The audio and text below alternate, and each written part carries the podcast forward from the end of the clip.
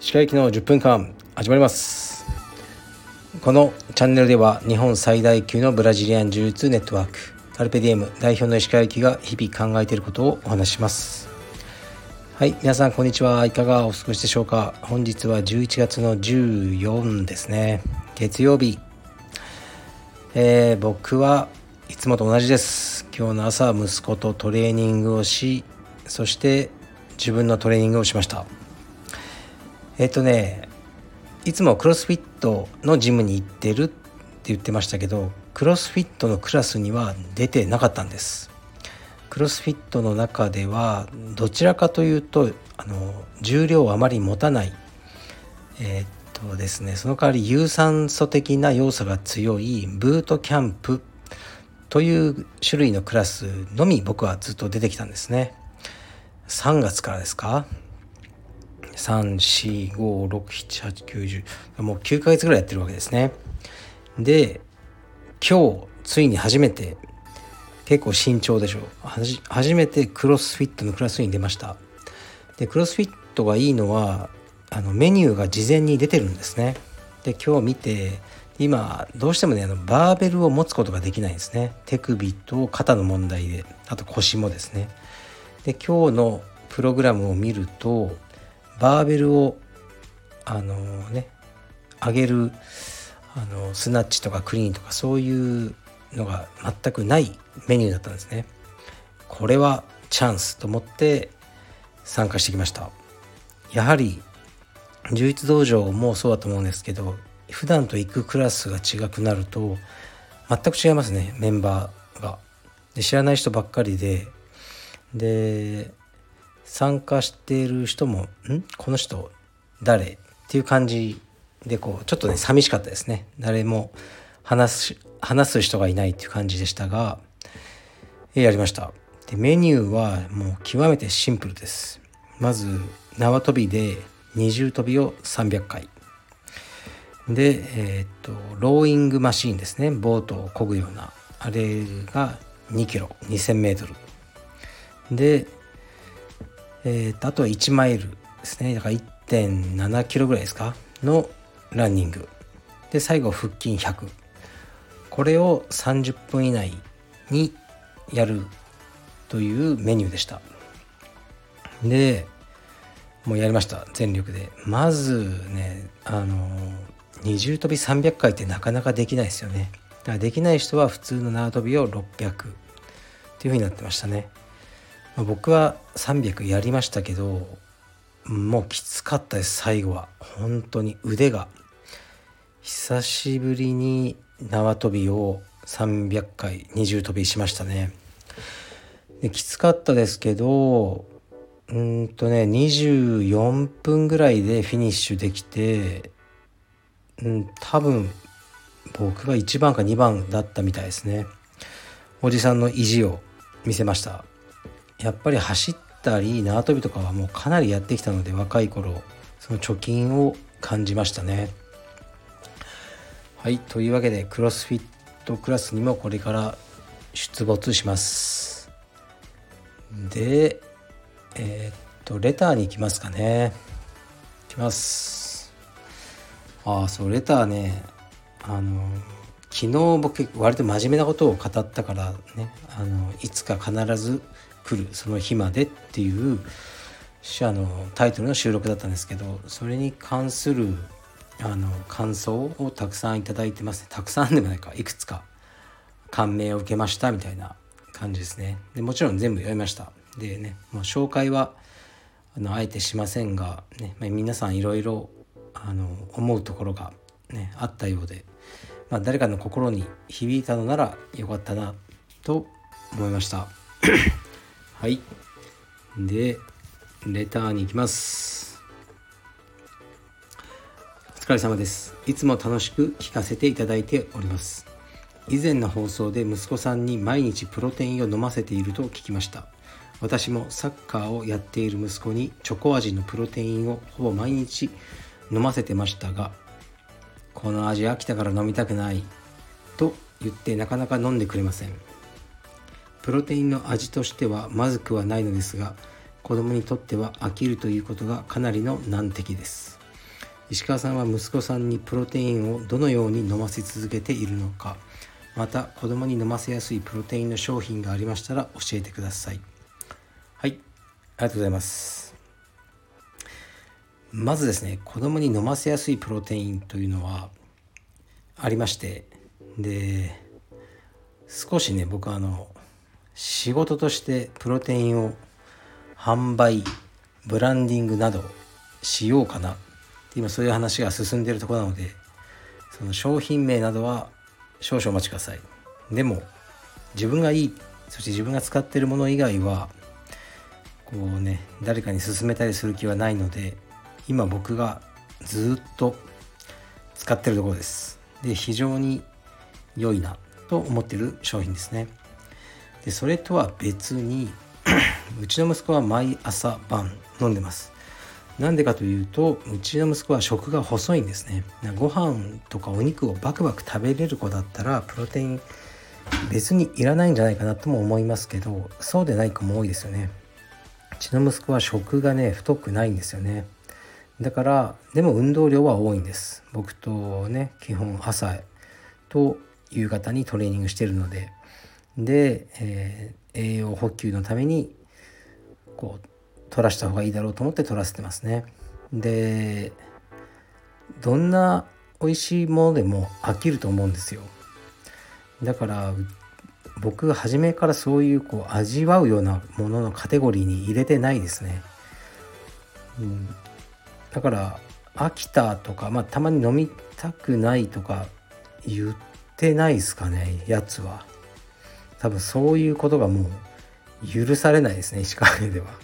飲むと決まったら飲む。でまあ美味しくないとか言ってもうんあそうだ。あそう。で飲め。で多分終わりなのでうちはねそういううちです。はい。だからあの美味しいプロテインを用意しようとか思わなくていいんじゃないですか。これは体に必要なものでね。だからそんなにあのね美味しくないかもしれないけどとにかく飲めと。体の中に入れるだけでいい。口を通して胃の中に流し込めばいい。っていうふうに僕なら言うと思いますね。僕自身があの味にはほとんど興味ないですね。何を食べても。うん。だからまあもちろん美味しい方がいいんですよ。美味しい方がいいけど栄養をね体に取り込むということを優先してるってことですね。はい。でその話とも少し関連してるんですけど昨日は映画を見てました。でね映画はあの1回目はね初回はしっかり映画館で見たりこう一人でねちゃんと見るんですけど好きな映画僕何度も見るんでその時はもうダイニングテーブルで PC で見てトイレ行きたくなったらトイレの、ね、に立ったりうんもう眠くなったらねそこでやめて次の日見たりとかそういう見方もするんですけどで昨日見てて またやっぱいいなと思ったのがとねビゴモーテンセン主演の「始まりへの旅」っていう映画ですね。またこれがねもういつものなんか変な放題つけるなと思うんですけど現代は「キャプテン・ファンタスティック」ですね。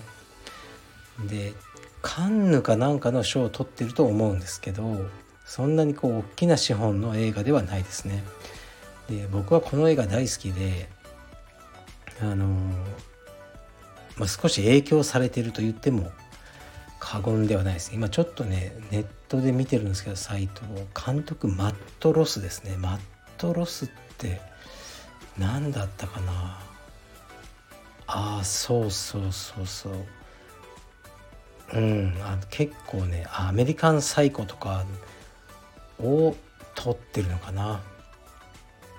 アメリカン・サイコそうですね。っていう映画ありましたよね。それを出演してる人か。なんですね。ですごくこの「始まりへの旅」好きでなんで好きかというと、まあ、このストーリーはどういうストーリーかというとこの、ね、ビゴモーテンセンがお父さんで6人子供がいるんですけど学校に行かさないで森の中でトレーニングしたりサバイバル術を教えたり、まあ、哲学を教えたりしてるんですね。で子供たちはみんな6カ国語が話せる。でこうでも憲法とかをねスラスラ言えたり自分たちの意見をしっかりとこう言えるまあ素晴らしい子供たちなんですよ。だけど社会から見るとちょっと変わり者の家族見られちゃいますよね。一切下界と関わらずに生活している。でそこでねなんか大きな選択に迫られるっていう話ででまあ親子とは何か父親の役割とは何かっていうのをすごくあの考えさせられる作品だと思ってますね。僕はこのビゴ盲点線ですねこの映画の中のの父親像は僕の中でのもうほぼ理想に近いと思ってますね。まあ僕はその息子に6カ国語6カ国語を教えたりとかそんなことはできないですけど、まあ、僕なりの哲学というものはいつも伝えてて、まあ、善悪の判断ですねこういうのはいいこういうのはダメだっていうのをしっかりあの、まあ、伝えてるつもりなんですね。でそういうことを大事にしたいなと思って、まあ、学校とか、ね、成績とかそういうことだけで子供を判断したくないなと思ってますね。うんまあね成績も良かったらね本当いいんでしょうけどねうちの娘が本当にねあの、まあ、学校に行き始めたずっと不登校だったんですけど行き始めたことはいいことでやっぱこうどうしても算数がダメなんですね。なかなか。で昨年がえっとね18点っていう得点だったんですね。100点中。何？と思って。でもあのーなんかね別にいいなって思えるんですよ。すごく頑張って18点なんですよ。勉強ねしてなくて18点。じゃなくてもうめっちゃ頑張って18点。で本人もショックを受けてましたね。でえっとでこの間もねすごく頑張ってもう手応えあったと。言ったら、ね、こう27点だったんですね。まあ本人は気にしてましたけど僕と妻は全然気にしてない。で学校行き始めて学校どうよって言ったらあのなんかねいつも勉強を教えてくれる男の子が一人いると、ね、何々君っていう。でその子とあの、ね、算数を数学を教えてくれるってあの言ってた。でその子はじゃあ何算数得意なのって言ったらあのうちの娘が27点だったテストでその彼はあの30点だったらしいですね。もうレベル低って言ってその低い2人で教え合って意味あんの？ってまあ昨日言ったんですけどね。まあでも楽しくやってればそれでいいかなと思いますね。はい。でなんかね絵が好きなんですねうちの娘は。で絵をいつも描いてるんですけどあの絵を描くなんか台テーブルみたいな特別なのがあるらしいですね。僕は分かんないけど。でそれが欲しいとパパ買ってくれと分かったその絵をね絵は好きだからパパも買ってやろうと。その代わりねその今週のテストテストの点数ね数学で35点だったら買ってあげると。35点以上。っていうねこうかなりこう低レベルな設定。35点を取れば望みのものを買ってもらえるっていうね設定にしましたけどうちの娘はあの35はちょっときつい。言ってましたね、はい、もう大丈夫でしょうか石川家。はいでも楽しくやってます。でこの始まりへの旅。僕ほんとねこの映画ねの話に戻るんですけどすごい好きで何度も見てるんですけどやっぱり息子とかが大きくなってきて少し僕のえー、っと気持ちも変わってきてもっともっとこの映画のことを好きになってますね。